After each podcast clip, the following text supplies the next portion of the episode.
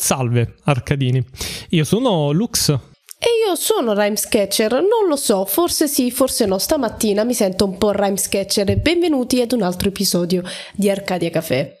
Abbiamo visto l'ultima serie di Zero Calcare e ci ha distrutti ma allo stesso tempo ricostruiti. Ne parliamo dopo la sigla.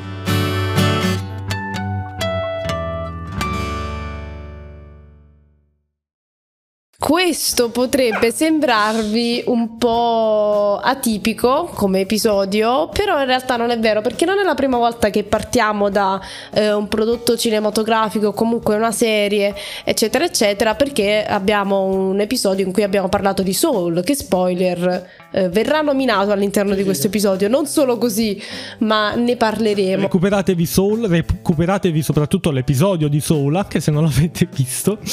Ehm, no, comunque, vabbè, qui all'Arcadia Café comunque partiamo dal, dagli spunti letterari, gli spunti eh, sui videogiochi, ma c'è tutta la cultura pop, c'è l'arte e Zero Calcare, quello che fa, insomma, è cultura pop e arte graphic novel. Non abbiamo ancora parlato approfonditamente di graphic novel o di lavori di Zero Calcare. Che sono letteratura, spoiler, quindi rientriamo nel nostro campo, che bello, sì, ci, ci sentiamo a casa. Però, però uh, questa è un'ottima occasione per parlare del lavoro di Zero Calcare e ce ne saranno altre per parlare in maniera magari un pochino più approfondita su altri suoi lavori, quindi sul, sulle sue opere che sono tante, sono tante e in generale in particolare per motivi diversi. Assolutamente C'è sì. sempre un filo conduttore, ma comunque partiamo dal principio. È uscita questa serie, no? Strappare lungo i bordi. Su Netflix qualche giorno fa. Uh, quasi un pochino out of nowhere, cioè nel senso durante la quarantena ci sono usciti un, pachi- un po' di uh, filmati, di animazioni, Di leak, trailer, cose. di- no più che altro di Zero che parlava Ah, sì. di questioni sulla pandemia. Re no? Bibbia Quarantine, E ok? Sono dicevi- dei piccoli video che dicevi, faceva lui. Da dove spuntano queste cose? Bello, mi, piacere- mi piacerebbe vederne di più. Poi ha smesso, era evidentemente un esperimento. E è stata annunciata questa serie, ma mh, in maniera abbastanza veloce. Sono state fatte le presentazioni, le anteprime.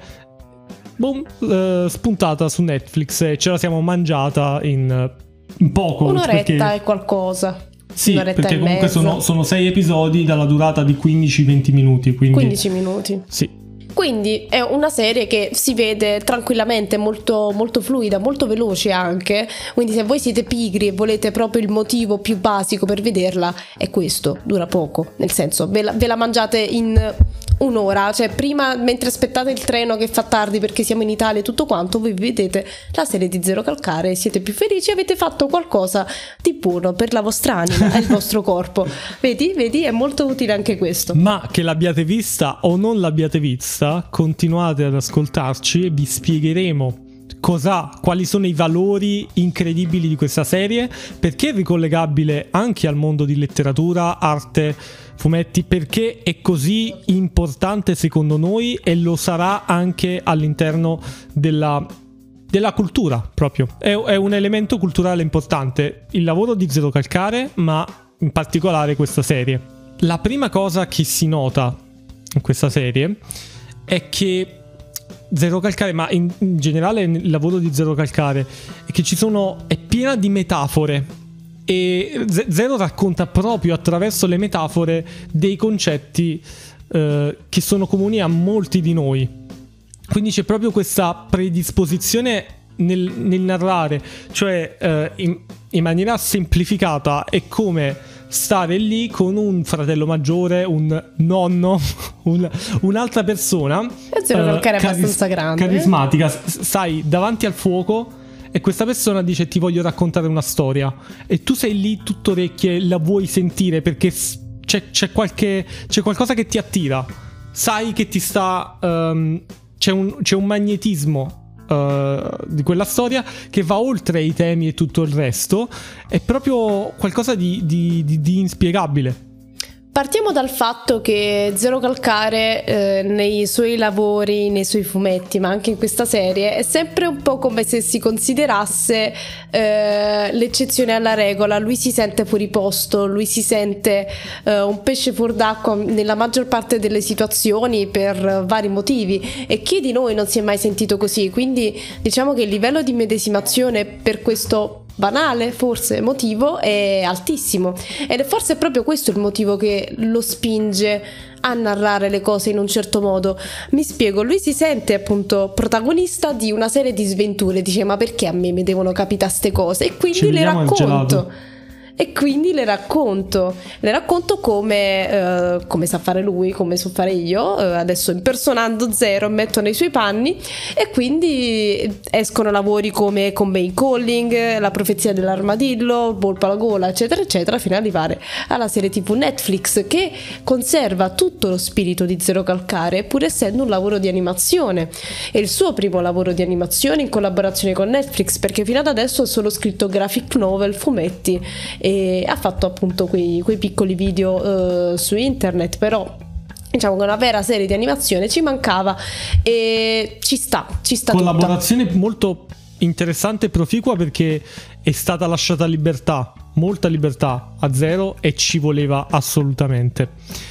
Una cosa molto figa, molto importante è che c'è una trama in questa serie, c'è assolutamente, ma è importante e non lo è allo stesso tempo perché questa trama, la trama, gli eventi effettivamente ci vengono raccontati attraverso sia la prospettiva di Zero sia attraverso dei rac- altri racconti. È una mm, tecnicamente in letteratura si chiama ab- en abim, cioè mise tu parti da una situazione e questo si, si, si, c'è una ricorsione di, di, di, racconti. Cioè, io sono in questa situazione, da, a partire da questa situazione, che è la trama principale, ti racconto qualcosa del passato. E perché lo faccio? Non perché ho i vuoti di memoria oppure eh, all'improvviso un tic e dico, oh mio Dio, ma comunque parliamo di quello che è successo sei anni fa. No, perché magari vedo un oggetto, una situazione che mi ricorda quello che ti sto per raccontare e quindi parte il flashback, che sembra che non ha niente a che fare con con la trama principale, ma in realtà te la spiega ancora meglio. Te la spiega ancora meglio e ti anticipa delle cose che poi capisci più, più avanti, fondamentalmente. Zero ci racconta la trama non tanto attraverso un filo logico, mm, un filo cronologico, facciamo così, cronologico. è più un filo tematico. Quindi a noi di Arcadia Caffè piace particolarmente perché è un filo rosso, se vogliamo forzare un po', un po la cosa. Ma come ci sta anche uh, aiutando la chat in questo momento perché siamo, stiamo registrando mentre siamo anche su Twitch, quindi se vi va venite su Twitch e faremo anche altri episodi in diretta. Uh, in particolare abbiamo il contributo di Sir Mandorlo che ci fa notare che uh, nella profezia dell'armadillo, che è la prima uh, opera pubblicata di Zero Calcare, si nota molto questo talento di Zero di prendere una storia e di, um, di usarla per unire tanti sketch che potrebbero sembrare separati. Collegati. Ma in verità raccontano tutti la stessa cosa. Questa cosa c'è nella prima opera Uh, nelle altre un pochino si perde, ma è sempre presente perché Zero è un narratore nato, cioè ha un talento proprio per narrare, ma in strappare lungo i bordi è Ritorna. molto amplificato. Sì ritorna un po' questa cosa perché non seguendo un filo cronologico, che in realtà manco è tanto vero, eh, comunque lui come te la racconta questa storia? Prende queste scenette, questi ricordi di quando lui era bambino, di quando lui era alle medie, alle elementari e ti racconta de- delle difficoltà che lui viveva, del fatto di sentirsi un pesce fuori d'acqua, c'è una scena molto simpatica con l'insegnante di matematica e lui si sente in colpa perché lui studiava sempre, poi sono arrivate le divisioni in colonna e la prof di matematica lui se la immagina alcolizzata e triste perché zero perché non studi più e tutta una serie di cose. E tu dici, ma questo con la storia principale, che tra parentesi narra di un viaggio di lui, Zero eh, e altri suoi amici per andare a Biella per motivi. Uh, che cosa c'entra con questo? Ma perché lui durante il viaggio, la preparazione per il viaggio, l'organizzazione, il viaggio in treno e tutto quanto uh, ripercorre un po' la sua vita. È come avere il classico la tua vita davanti in 5 minuti. E quindi la ripercorre, ovviamente uh, in maniera anche abbastanza comica, uh, tragicomica, oserei dire, così ci colleghiamo anche al prossimo punto.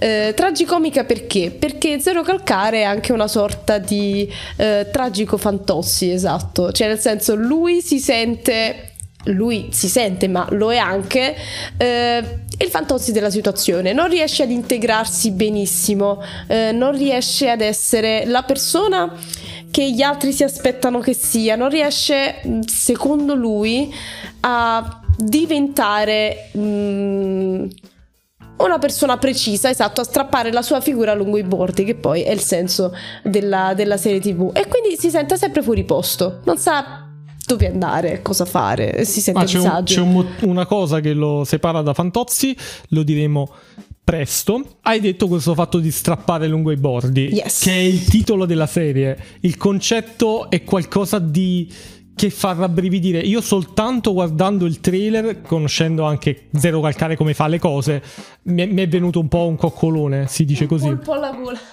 è un polpo alla gola. Ci prendiamo il gelato. Uh, dicevo, dicevo, perché um, è, è, una metafora. Noi abbiamo come primo punto di questo podcast abbiamo parlato dell'abilità di Zero Calcare di utilizzare le metafore per raccontare la sua vita, le sue situazioni. E tra l'altro in un saggio che sto leggendo adesso uh, spiega come siano importanti le metafore nei racconti per poi diventare metonimie si dice così, cioè tipo spostare dal, dall'oggetto Uh, proiettarti direttamente nell'oggetto. Sì, sì, sì. Cioè, sì. io sto dicendo ferro al posto di dire di spada. arma. Sì, sì, sì. Zero calcare sta dicendo esatto. lui, ma sta dicendo noi. Quindi si trasforma da metafora a proprio proiezione totale del nostro essere in lui. Dicevo, è molto importante il fatto di strappare lungo i bordi ed è anche il filo rosso che collega tutta quanta la serie perché rappresenta uh, noi, noi attuali, nel 2021, nel, nel 2000, facciamo 2000 un pochino più generico, um, perché c'è questo concetto appunto di uh, i nostri genitori, le generazioni passate ci raccontano spesso, tu hai la strada, c'è la scuola, c'è i vari anni di scuola c'è l'università, il master, poi c'è il lavoro, le poi c'è la carriera, le amicizie e c'è questa linea dritta, no? Tratteggiata, tu, questa linea tratteggiata come i lavoretti dell'asilo strappi. che ti dicono ritaglia. No, no, ma nemmeno ritaglia, c'è proprio lo strappo automatico, ci sono i trattini, i cosi tratteggiati, tipo il biglietto del, del concerto che lo strappi ed è perfetto. Esattamente, sì. Ma, ma co- anche questi bigliettini fatti apposta non si strappano mai precisi, c'è sempre quel... lungo la linea tratteggiata. E in questo caso c'è una divergenza assurda tra questa linea che ci viene mostrata a livello filosofico e quello che effettivamente è la nostra vita, quello che succede, tutte le insicurezze, tutto, tutti gli imprevisti, il mondo che comunque è cambiato rispetto a 50-60 anni fa e la strada non è così immediata, non c'è più il fatto fai l'università, hai il lavoro, oppure ti rimbocchi le maniche hai il lavoro e basta. Ci sono tutta una serie di problematiche uh, tecniche ma anche psicologiche nel nostro mondo che si ricollegano ai concetti sia di Fantozzi ma appunto tra, tra poco vi spieghiamo perché è diverso da, da Fantozzi anche se ha delle cose in comune sia anche a opere come um, quelle di Svevo, Pirandello, il, il concetto, Robert Musil, l'uomo senza qualità. Il concetto di inetto, di persona che non riesce a uscire dal conflitto tra azione e vita.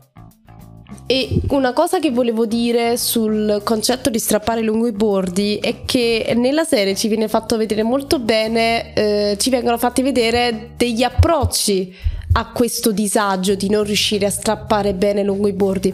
Degli esempi proprio. Degli esempi. Uno degli esempi è mm, seguire la linea retta, ma non hai paura di vedere che in realtà quella linea retta poco poco la stai, la stai abbandonando, stai abbandonando il marciapiede, ok? Quindi per non guardarlo rimandi le cose all'infinito senza guardare la, la strada, che sia adesso la strada che ti è stata prefissata, quindi che sia la linea tratteggiata oppure che sia un'altra linea tratteggiata che ti crei tu con le tue azioni, tu non la vuoi guardare perché hai paura di sapere dove stai andando, hai paura di capire di star sbagliando, di tornare indietro e quindi rimandi all'infinito.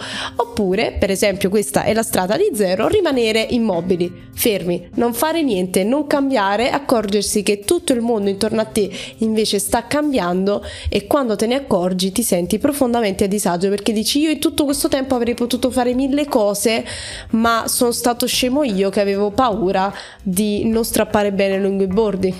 Perché già mh, nell'infanzia zero fa vedere che lui non strappa esattamente bene perché ha una serie di eh, problemi, divergenze Ostacoli. e quindi dice ok non voglio più provare questo disagio quindi rimango così non vado né avanti né torno indietro così non saprò mai E adesso faremo una andando. citazione ultra colta: non posso né scendere né salire. Eh, Esattamente. ragazzi, Aldo, Giovanni e Giacomo che però vi fanno piangere adesso. E tra l'altro un altro, mh, tra l'altro un altro, sì, ehm, concetto che si rifà sempre all'uomo senza qualità, al fantossi, eccetera, eccetera, è una cosa di cui abbiamo anche già parlato nel podcast precedentemente, che è Soul, il protagonista di Soul, che può essere considerato un inetto. È insicuro, è insicuro per una serie di motivi. Non sa se accontentarsi del posto fisso oppure scommettere sulla sua carriera musicale. Esatto, ma tornando al nostro Fantozzi, perché diverge da Fantozzi il nostro zero calcare? C'è una scena particolare che mi ha colpito in una maniera incredibile, anche se tutta la serie mi ha colpito in una maniera incredibile. Ci sono tante scene molto significative dal punto di vista comico e dal punto di vista tragico. Uh, ma è questa scena del treno. C'è una scena in cui uh, stanno in treno questi ragazzi. Zero e i suoi amici che stanno andando in un posto, non sappiamo dove stanno andando in quel momento, possiamo immaginarlo conoscendo come scrive Zero Calcare, ma comunque Zero si fissa in una maniera incredibile del fatto che fa freddo, c'è l'aria condizionata troppo alta, vede che gli altri non se ne fregano niente, che i suoi amici dormono e allora se la prende con una signora che dice eh, scusa ma ti portavi la felpa? E lui inizia a creare a arrampicarsi sugli specchi a dire no la felpa a Roma d'estate eh, il treno Devono darmi una temperatura compatibile con la temperatura fuori perché Sì, sennò io mi ammalo. tutto bla un bla bla.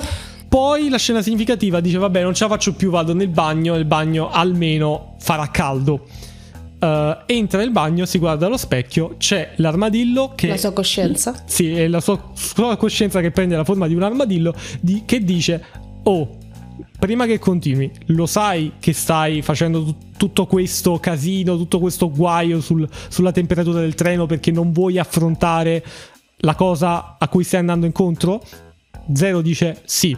E l'armadillo ok a posto vai vai continua a fare lo stronzo con, con, con la temperatura. E questa secondo me è la differenza eh, tra Zero eh, tra quello che ci rappresenta e in un certo senso la figura eh, diciamo generalizzata del boomer del- dell'altra generazione che magari questi problemi psicologici non, non li affronta e basta li non li mentalizza, li, li tiene da parte in un- uno scomparto del cervello e non se ne rende proprio conto.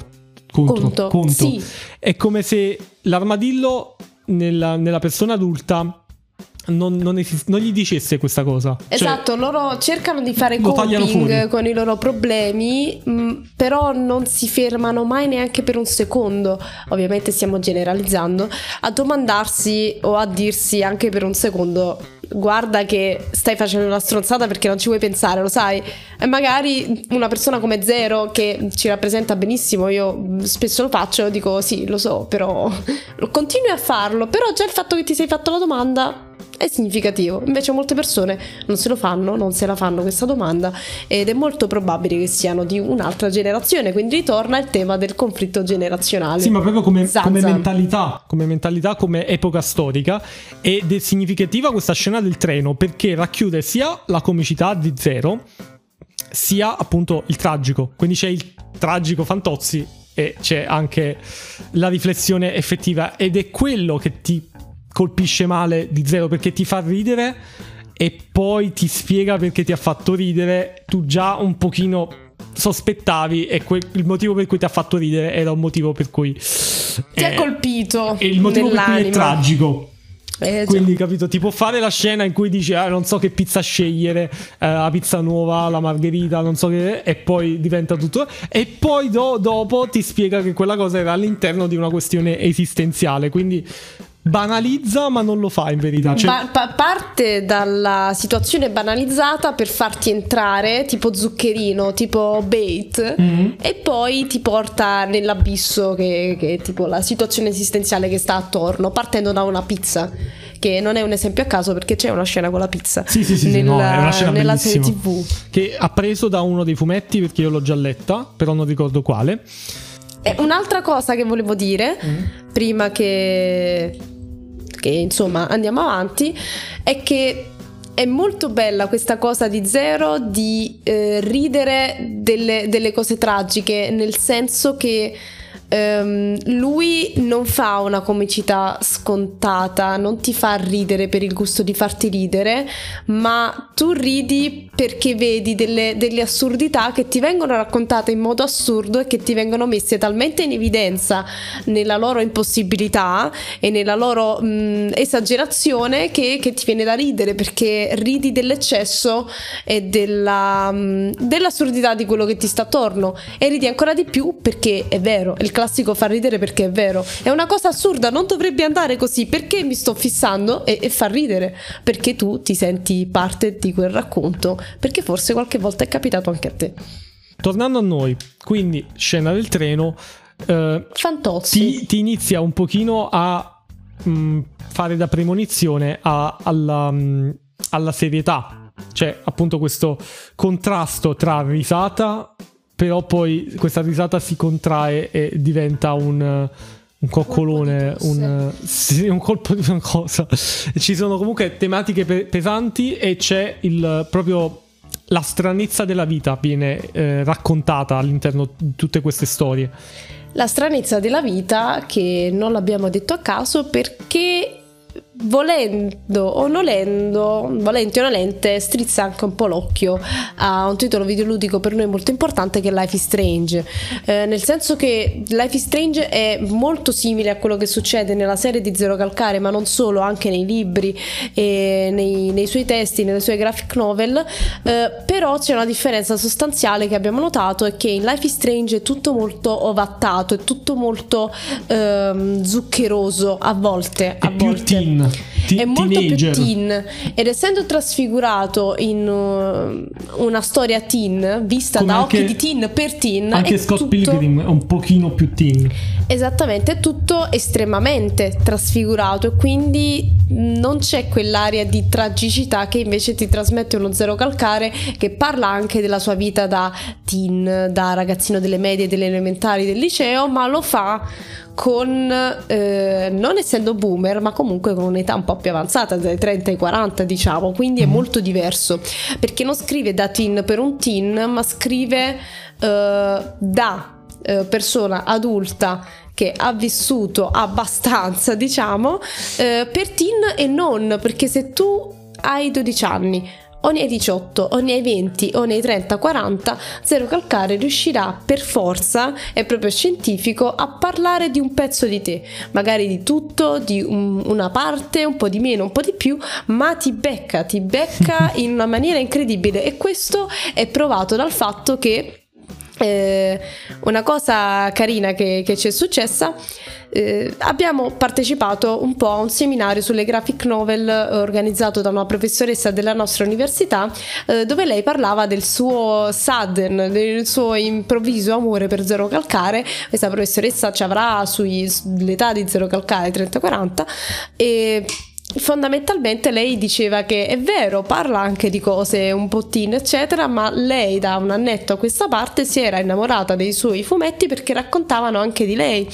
Quindi non è rivolto ad un pubblico così ristretto e questa è una cosa difficilissima da fare ragazzi perché io eh, ho giocato Life is Strange ad esempio eh, un annetto fa, no meno di un annetto fa e comunque non sono uh, dell'età dei protagonisti, cioè sono più grande e mi ha coinvolto fino a un certo punto, ma Life is Strange secondo me ti coinvolge totalmente se giocato tra i 16 e i 17 anni, più o meno. No, vabbè, 18. Dai, sì. Uh, perché è proprio quel periodo di, della tua vita, mentre un po' più grande può piacerti, può commuoverti perché comunque parla di temi universali anche abbastanza pesanti, ma è diverso è diverso perché è trasfigurato da quell'occhio che invece Zero Calcare non ha. Lo trasfigura attraverso la sua esperienza, ma non lo idealizza in maniera incredibile con i fiorellini e le cose carine. Ma andando avanti, abbiamo parlato di metafore, abbiamo parlato di personaggi umani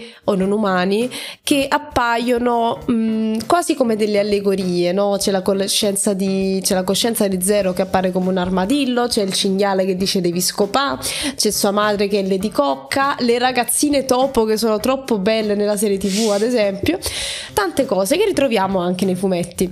Questa cosa ci ha ricordato molto un titolo videoludico che a noi sta molto a cuore, cioè stiamo Persona citando, 5. Stiamo che citando stiamo tutti citando a manetta. Quando è che facciamo l'episodio su Persona 5? Mai. Presto. Perché No, l'abbiamo no, no, già fatto. presto. Se uniamo tutte le citazioni che abbiamo fatto a Persona 5, facciamo l'episodio No, già no, fatto. no, Ta- ta. presto, presto. Probabilmente settimana prossima Arriverà. Spoiler.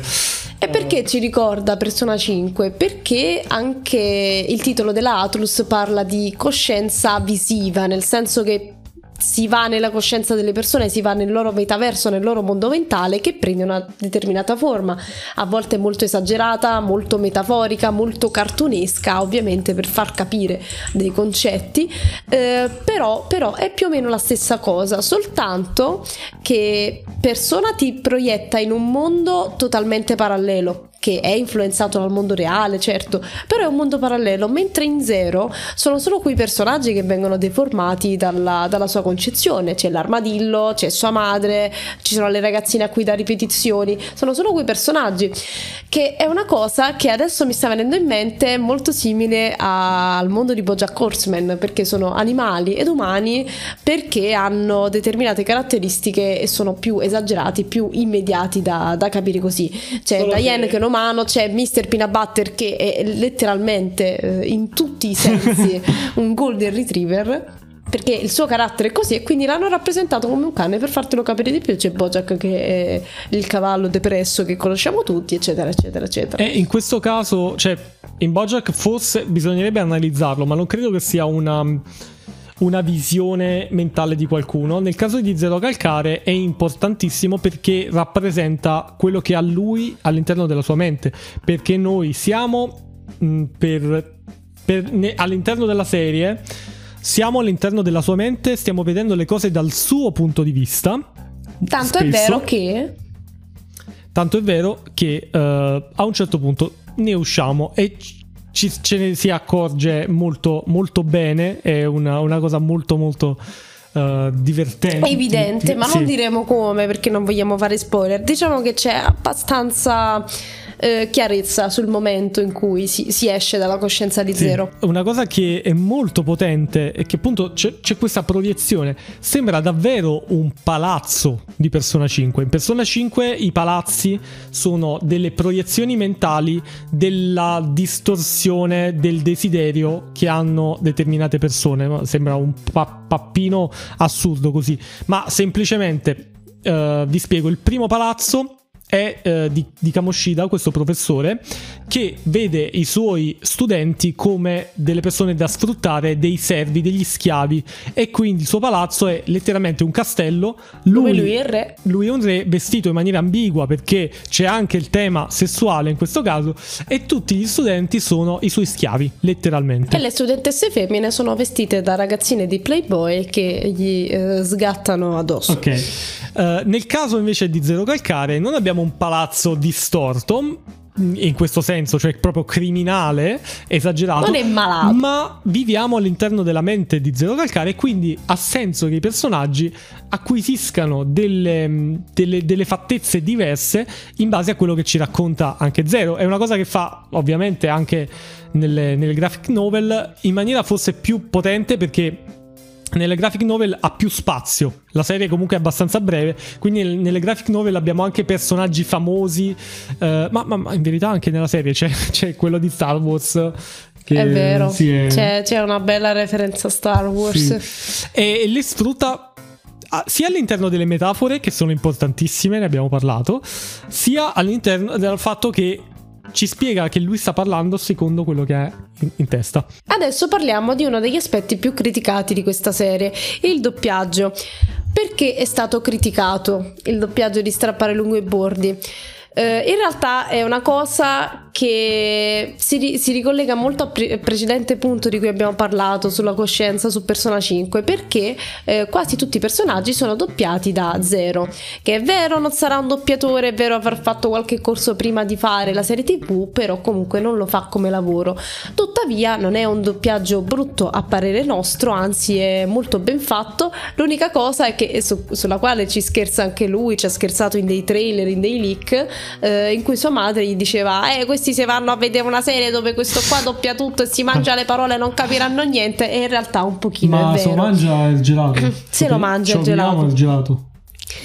Eh, hanno criticato il doppiaggio, sì, perché appunto Zero a volte tende a mangiarsi le parole, parla con veloce. eh, un italiano regionale romano molto marcato, che non è dialetto romano, perché non è che parla proprio il dialetto, ma è un italiano, un italiano molto influenzato dal dialetto eh, e parla molto velocemente. Quindi E- tutte queste cose magari per alcune persone sono state eh, motivo di eh, fastidio, ma fastidio nel senso che non riuscivano a seguire molto bene la serie, al tal punto che noi abbiamo visto eh, persone scrivere su gruppi un po' in giro di averla vista in inglese la serie.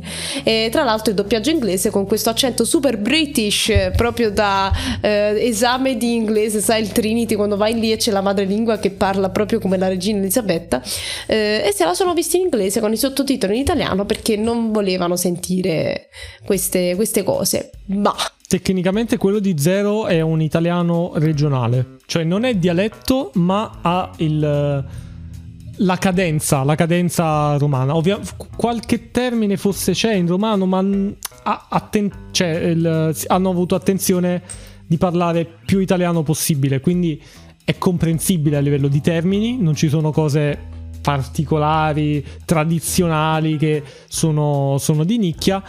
Mm, si capisce molto bene quello che vuole dire. La cosa più, eh, diciamo, fastidiosa, tra virgolette, ma neanche tanto, è magari il fatto che parla veloce si mangia le parole, ma è proprio il modo di parlare di zero.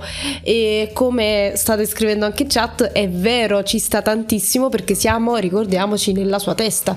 Tutto viene filtrato attraverso i suoi pensieri. È una cosa di cui parlavo con Lux l'altro giorno, eh, quando abbiamo finito di vedere la serie, e che era bello vedere, per esempio, i personaggi femminili con la sua voce come se facesse la vocina un po' più acuta per farle eh, così. Tipo, Ma sembra naturale. Ciao, ma perché fai così? Perché effettivamente è un po' quello che succede magari quando uno streamer sta eh, streamando un gioco e deve leggere la linea di dialogo del personaggio femminile, a volte magari si recita, si fa la vocina oppure fa la, vocina, la voce profonda per fare la voce dell'adulto, del bambino, queste cose qui. E non solo, non solo, eh, ma è anche come se prima parlavamo che la serie eh, è un po' come un fratello maggiore che ti viene a raccontare delle cose e tu quando fai quando racconti qualcosa a un amico? Fai eh poi quella mi ha detto eh beh, beh, beh, beh", e fai tutta la parodia della voce. Ma è una cosa tranquillissima lo facciamo tutti i giorni quindi noi non capiamo perché tutta questa stata- rabbia sulla serie tv del doppiaggio non, ha, non ha incredibili precedenti, cioè noi, no- almeno noi non ne, non ne conosciamo di precedenti, E- eppure funziona così bene, ha, ha senso e ha stile, cioè eh, ti viene da dire questo è Zero Calcare, cioè è, è proprio come... no- non come me lo immaginavo, perché io sinceramente non me lo sono mai immaginato animato Zero Calcare. Quando dissero che sarebbe uscito il film ho detto che cazzo succede?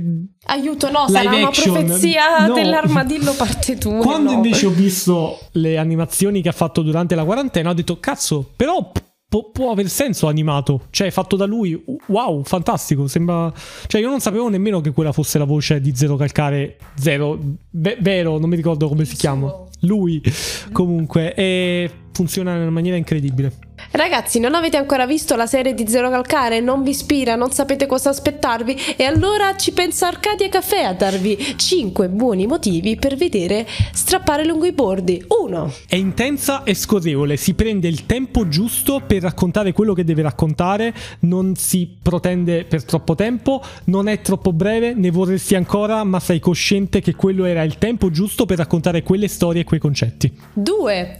Ha un altissimo grado di immedesimazione. Zero Calcare racconta cose della sua vita, o forse no, ma racconta anche un pezzettino di te perché è un narratore fantastico e riesce a colpirti dritto al cuore qualunque età tu abbia, qualunque posto tu abiti, qualsiasi cosa. 3. Comicità. banalmente fa ridere, ma fa ridere in maniera intelligente. 4. La comicità in realtà nasconde delle riflessioni molto serie, molto accurate su temi anche abbastanza pesanti ed importanti. 5. Ultimo, ma non meno importante, la serie è il perfetto riassunto, il, il succo dello spirito di Zero Calcare, quello che scrive nei fumetti. È quello che potremmo definire una trasposizione perfetta perché aggiunge qualcosa, aggiunge valore a quello che ha scritto, pur senza... Uh, sostituirlo. Bene, questo è quello che pensavamo di strappare lungo i bordi di Zero Calcare. Ci farebbe piacere approfondire anche altre opere di Zero e magari riparlarne all'interno di altri episodi quando spunterà uh, come collegamento.